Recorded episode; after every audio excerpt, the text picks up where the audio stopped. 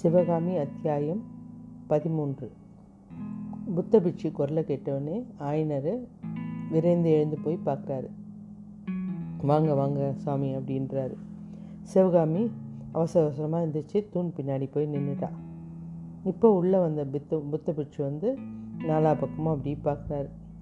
ரொம்ப அற்புதமாக இருக்குது, புதுசாக எதுனா சிலைகள் செஞ்சிங்களா என்னது அப்படின்னு கேட்குறாரு. ஆமாம் சாமி, பன்னெண்டு சிலை செஞ்சுருக்கேன். அப்படியா, ரொம்ப நல்லா இருக்குது. அது என்ன அந்த தூண் பக்கத்தில் ஒரு சிலை புதுசோ அப்படின்றாரு. ஐயோ அது இல்லை, அது என்னோடய மக சிவகாமி. ஓ அப்படியா அப்படின்ட்டு பார்த்துட்டே வராரு. சிவகாமி வந்து இவருடைய பின்னாடி இருக்க அந்த இவரை மற்றதான் பார்த்துட்டுருக்கா பரஞ்சோதியை. புத்த பிட்சுக்கிட்ட இவர் பேசிகிட்டே வராரு. இந்த சிலை பாருங்கள், அந்த சிலை பாருங்கள் அப்படின்னு. பரஞ்சோதி அவன் பாட்டுன்னு சிலையெல்லாம் பார்த்துட்டே வந்தவன் யோசிக்கிறான், இந்த ஆயனரும் சிவகாமியும் தான் அன்றைக்கி காப்பாற்றணும், இவங்களால் தான் இவ்வளோ பிரச்சனையாச்சு அப்படின்னு யோசிச்சுட்டு அந்த சிலையை பார்த்துனே வந்தான். முடிவில் சிவகாமியை பார்த்தவொடனே அவனுக்கு அதிர்ச்சி. அவ்வளோ ஒரு பேரழகு, அதுவும் அந்த நடனத்துக்கு உண்டான ஆபரணங்கள், நகைகள், இது உடைகள் எல்லாம் பார்த்தவொடனே அவனால் ஆச்சரியத்தை இது பண்ண முடியல. ஏன்னா அவன் கிராமத்தில் வளர்ந்தவன் இல்லையா, அதனால் வந்து அவனுக்கு அவங்க அம்மாவை தவிர எந்த பெண்ணையும் அவ்வளோ நெருக்கமாக பார்த்ததில்லை. அதனால் அவனுக்கு பார்க்கும்போது ரொம்ப கடவுளை பார்க்குற மாதிரி ஒரு பிரமிப்பு, அந்த ஒரு பயம்.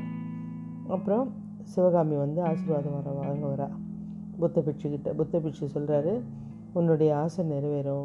உடனே அவங்க அப்பா சொல்கிறாரு, என்னது அந்த புத்த பிட்சுனே ஆக போகிறேன்னு சொன்னால மகள், அதை தான் இவர் சொல்கிறாருன்னு தெரியும். உடனே ஐயோ அவள் ஏதோ வருத்தத்தில் சொல்கிறா, நாலு நாளைக்கு முன்னாடி காஞ்சியில் அவளுடைய அரங்கேற்றம் நடந்தது, ஆனால் அது இல்லாமல் ஆயிடுச்சு. அதுலேருந்தே அவள் கொஞ்சம் இதுவாக இருக்கா, ஏதாவது பேசிகிட்டே இருக்கா. சரி விடுங்க, நான் கேள்விப்பட்டதெல்லாம் உண்மையா அப்படின்னு கேட்குறாரு. யார்? நான் நாகானந்தி அடிகள். ஆமாங்க, யானை வந்து மத யானை துரத்துச்சு, ரொம்ப பிரச்சனையாயிடுச்சு. நல்ல வேலை யாரோ ஒருத்தன் வந்து காப்பாற்றினா அப்படின்றாரு. எனக்கும் தெரியும் அதெல்லாம் அப்படின்றாரு. இவங்க ரெண்டு பேரும் ஒரு கல்லில் உட்காந்துட்டு பேச ஆரம்பிக்கிறாங்க. இவங்க யாருமே இப்போ இவனை பார்க்கல, பரஞ்சோதியை பார்க்கல. சிவகாமி நீயே வந்து உட்காந்துக்கோ அப்படின்றாரு. போயிட்டு வந்தீங்களா அடிகளே? அஜந்தா சிற்பத்தை பற்றி எதுவுமே சொல்லலையே, அந்த சித்திரக்கலையெல்லாம் எனக்கு சொல்லக்கூடாதா அப்படின்னு கேட்குறாரு.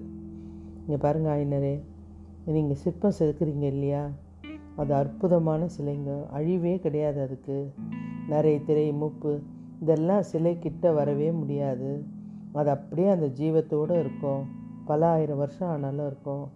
ஆனால் இந்த அஜந்தா கிஜந்தாலாம் எனக்கு சொல்ல தெரில, உங்கள் சிற்பத்துக்கு முன்னாடி அதெல்லாம் சாதாரணம்தான் அப்படின்றார். உடனே அவர் சொல்கிறாரு, நான் அதனால தான் நான் வந்து இந்த சிற்பத்துக்கு மேலே அவ்வளோ உயிராக இருக்கேன், ஆனால் எனக்கு அந்த அதுவும் வேணும், அஜந்தாவும் தெரிஞ்சுக்கணும். சரி, உங்கள் அரங்கேற்றத்தை பற்றி சொல்லவே இல்லையே, எங்கே பாதியிலே நின்று போச்சு. மகேந்திரரும் அவருடைய பையனும் போர் வரப்போகுது அப்படின்னு சொல்லிட்டு போயிட்டாங்க அப்படின்றார். எனக்கு என்ன நீங்களும் திருநாவுக்கரசரும் இல்லை அந்த அரங்கத்தில், அது ரொம்ப கஷ்டமாயிடுச்சு அப்படின்றார். உடனே ரொம்ப அழகான அபிநயெல்லாம் பிடிச்சாலோ உன்னுடைய மக அப்படின்றார். அவருக்கு ஒரு மாதிரி ஆகுது. என்னங்க எப்படி கேட்குறீங்க, அவள் வந்து நடனத்தில் சிறப்பாக பண்ணுறவ தானே அப்படின்றார். இல்லை இல்லை, நான் சும்மா கேட்டேன் விளையாட்டுக்கு அப்படின்றார். அப்படியே பார்த்துட்டே வராங்க. அப்புறம் இவர் சொல்கிறாரு, இங்கே தான் சாப்பிட போகிறீங்களா அப்படின்றாரு. ஆமாம், இங்கே தான் சாப்பிட போகிறோம் அப்படின்றாங்க. அப்போ சரி நான் வந்து இதுக்கு ரெடி பண்ண சொல்கிறேன் அப்படின்ட்டு பொண்ணு அங்கே இருக்கிறது பிடிக்கல. அதனால் வந்து நீ கிளம்புமா, போய் அத்தைக்கிட்ட சொல்லு, ச உணவு ரெடி பண்ண சொல்லு அப்படின்றார். உடனே அவர் சொல்கிறாரு, இங்கே இப்போ அரசர்களாம் யார் சரியாக இருக்கா, எல்லாமே நாட்டு மக்களை கஷ்டப்படுத்துறது, சண்டை போடுறது, நிறைய பேரை வெட்டி மாய்க்கிறது, இப்படி தான் நிறைய தவறுகள் பண்ணிக்கிட்டே இருக்காங்க. அதுக்கு தான் எங்கள் புத்த பிட்சு அவதரித்தார், அவர்னால தான் அமைதி உண்டாகுது நாட்டில் அப்படின்னோடனே இவளுக்கு ரொம்ப கோவம். உடனே அந்த புத்தர் பேரெல்லாம் சொல்லிவிட்டு, இப்போ நிறைய போலி பிட்சு தொடங்கிட்டாங்கப்பா, பிறந்துட்டாங்க, அவங்க வந்து ரொம்ப அவங்களால தான் நாட்டில் விபரீதமே நடக்குது அப்படின்றா இவன். உடனே இவருக்கு இதுனடா வம்பு அப்படின்னு சொல்லிட்டு உடனே சிவகாமி நீ போமா, அவங்களுக்கு உணவு ஏதாவது ஏற்பாடு பண்ண சொல்லி போமா அப்படின்றாரு. உடனே ஆ சரிப்பா அப்படின்றா. உடனே இல்லை இல்லை, அவள் சொல்கிறது கரெக்டு தான், சொல்லிகிட்டே போட்டோம், கேட்டே போகிறேன் அப்படி, அவள் சொல்கிறதுல உண்மை தான், புத்த பிட்சுலாம் போலி நிறைய உருவாகி தான் இருக்காங்க, அப்படின்றார் சுவாமிகள். அப்புறம் சரி என்னடா அது வேறு வழியாக போத பேச்செல்லாம் அப்படின்ட்டு திரும்பி பார்க்குறாரு. யார் அந்த பையன் அப்படின்னு கேட்குறாரு. அவனா பரஞ்சோதி தான். உங்கள் சீடனா? இல்லை, உங்கள் சீடனா ஆக போகிறவன் அப்படின்றார். பதிமூணு அத்தியாயம் முடிஞ்சுது.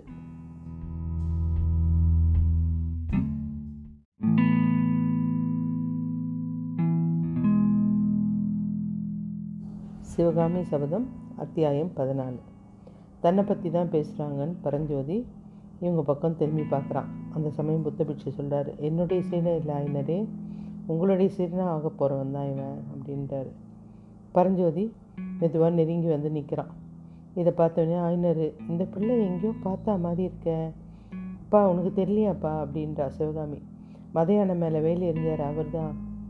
உடனே ஒரு ரொம்ப நன்றியோடு பார்த்துட்டு, அவரா இவர், அந்த வாலிபனா இவன், என்ன ஒரு அழகாக வெயில் எறிஞ்சான், என்ன ஒரு தைரியம், எந்த ஊர், இத்தனை நாள் எங்கே இருந்த, மாமல்லர் கூட ரொம்ப புகழ்ந்தார உன்னை அப்படின்னு விழுகிறதுன்னு சொல்கிறாரு. ஏன்னா அவர் கலையை தவிர எதை பற்றியுமே உள்ள தீர விசாரிக்க மாட்டார். உடனே இவர் சொல்கிறார், நாகாநந்தி, இருங்க நான் சொல்கிறேன், சித்தர்வாசம் மலைக்கு போயிட்டு வந்தேன்னா திரும்பும்போது தான் இந்த பையனை பார்த்தேன் அப்படின்றாரு. உடனே அவர் சொல்கிறார், சித்தர்வாசமா? அவர் அப்படியே பரஞ்சோதியை மறந்துட்டார். அங்கே சித்திரத்தை பற்றி ஏதாவது அதிசயம் தெரிஞ்சுதா? பார்த்தேன் பார்த்தேன், அது அப்புறம் சொல்கிறேன், முதல்ல இதை கேளுங்க. இந்த பிள்ளையான் தூங்கிட்டு இருந்தான், அப்போது ஒரு பாம்பு இவனை கடிக்க வந்தது.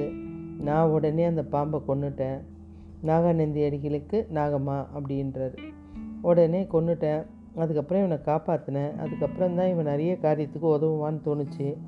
இவன் ஓலை கூட எடுத்துகிட்டு வந்திருக்கானே, ஓலை யார்கிட்ட இருந்து? திருவெங்காட்டு நமச்சிவாய வைத்தியர் இருக்கார்ல, அவருடைய மருமகன் தான் இவன். ஓ, என்னுடைய அருமை சிநேகிதன் அவன், அவருடைய மருமகனா நீ? என்ன தம்பி உன் பேர் என்ன? பரஞ்சோதி சேர்த்து பிடிச்சிக்கிறார். ஓலை எங்க? இல்லைங்க, அன்றைக்கி வந்து அவன் யானையை இது பண்ணும்போது, அம்பு போடும்போது யானை துரத்துச்சு இல்லையா, அங்கேயே அந்த மூட்டையை கீழே போட்டு வந்துட்டான். அப்பா அப்பா அதை நம்ம தான்ப்பா எடுத்தோம்.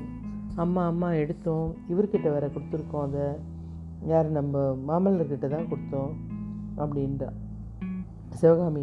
பரஞ்சோதிக்கு நீயும் ஒரு நன்றி சொல்லிடுமா, இதெல்லாம் நான் சொல்ல வேண்டிய அவசியம் இல்லை இவங்ககிட்டலாம் அப்படின்றா.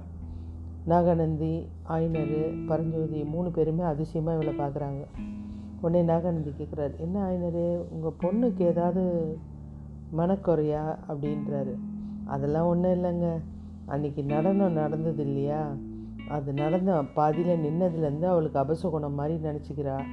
அதான் நீ இப்போம்மா உள்ளே போயிட்டு உங்கள் அத்தைக்கிட்ட ரெண்டு அதிதி வந்திருக்காங்க, உணவு சமைக்க சொல்லுமா. ஆகட்டும்பா அப்படின்னு பின்கட்டை நோக்கி போகிறா. புத்த பிட்சு சொல்கிறாரு பரிகாசமாக, வயசு அதான் ஏதோ நினைக்குது அப்படின்றாரு. வயசு ஏற ஏற ஏக்கமாக இருக்கா போல இருக்குது கல்யாணத்துக்கு அப்படின்றாரு. உடனே சொல்கிறா, இந்த புத்த பிட்சு பொல்லாத ஒரு நெஞ்சிலையும் நாக்கிலையும் நஞ்சு வச்சுட்டே பேசுகிறாரு, இவர்கிட்டலாம் அப்பாவுக்கு ஏன் ஸ்நேகிதம் வேண்டி இருக்குது அப்படின்னு பின்னாடி போகிறாரு. பின்னாடி போகிறோம், அவங்க வந்து பறவைங்க இருக்குது, பின்கட்டில் பச்சை கிளி இருக்குது, பஞ்சவர்ண கிளி இருக்குது, அப்புறம் மான்கள் இருக்குது. எல்லாத்தையும் பார்த்துட்டு மான்குட்டியை பார்த்துனே கூப்பிட்றா, ஏ ரதி கூட வாடி அப்படின்றா. மான்குட்டி பின்னாடியே போகுது. அப்படியே பின்கட்டுக்கு போனவோ அவங்க அத்தையை பார்க்குறா.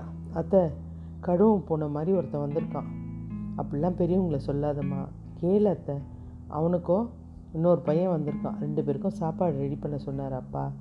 நான் இங்கெல்லாம் இருக்க மாட்டேன், இவருக்கு ஏன் அங்கெல்லாம் பேச்சுன்னே தெரியல, நான் பின்னாடி போகிறேன், தாமரை குளம் வரைக்கும் போயிட்டு வரேன் அப்படின்டா. சரிடி போயிட்டு வா அப்படின்றாங்க. அவங்க அத்தைக்கு காது கேட்காது, இவ கத்தி கத்தி சொல்லிட்டு போகிறா. அப்புறம் தாமரை குளத்துக்கு போயிட்டா. போனவொடனே கேட்குறா, இவங்க ரெண்டு பேர் வரலையாம், திருநாவுக்கரசரும் நாகாநந்தி அடிகளும் அப்பாவுக்கு கவலை, யார் வந்தான்னா யார் வரலன்னா என்ன, யார்கிட்ட ரதிக்கிட்ட சொல்லிகிட்டே இருக்கா. எனக்கு முக்கியமானவங்க வரலையே, ஏழு வருஷம் முந்தி உன்னை தான் நீ தான் வேணும் அப்படின்னு சொன்ன ஆள் வரலையே, என் பின்னாடியே நீ நடனம் ஆடினா நானும் நடனம் கற்றுப்பேன், நீ ஆடுறத நான் பார்ப்பேன் அப்படின்லாம் சொன்ன ஆள் வரலையே அப்படின்னு சொல்லிகிட்டே போகிறா. இதெல்லாம் வந்து எனக்கு வந்து எவ்வளோ மனக்கவலையை கொடுக்குது, இவங்க மேலெல்லாம் பாசமே வைக்கக்கூடாது, எல்லாருமே இப்போது பெரிய ஆளாகிட்டா நம்மளை மதிக்கக்கூட மாட்டுறாங்க, வரட்டும் அவர் மாத்திரம் இனிமேல் இங்கே எங்கேயாவது பார்க்கட்டும், நம்ம அவங்க கொடுத்தே பேச போகிறது இல்லையே, உன்னுடைய ஸ்நேகிதமே வேணாம், போயிட்டு வா அப்படின்னு சொல்கிறேன்னா இல்லையா பாரு அப்படின்னு கோபமாக சொல்லிக்கிட்டே அபிநயம் பிடிச்சிட்டே நிற்கிறா. உடனே சிவகாமி குளத்துக்கிட்ட போயிட்டா. போனவுடனே ஒரு உயர்ந்த ஜாதி குதிரை வருது. அது மேலே ஒரு வீரன் சத்தம் போடாமல் அந்த குதிரையை விட்டு இறங்கி அந்த தாமரை குளத்தை நோக்கி நடந்து வரான். அத்தியாயம் பதினாலு முடிஞ்சிடுச்சு.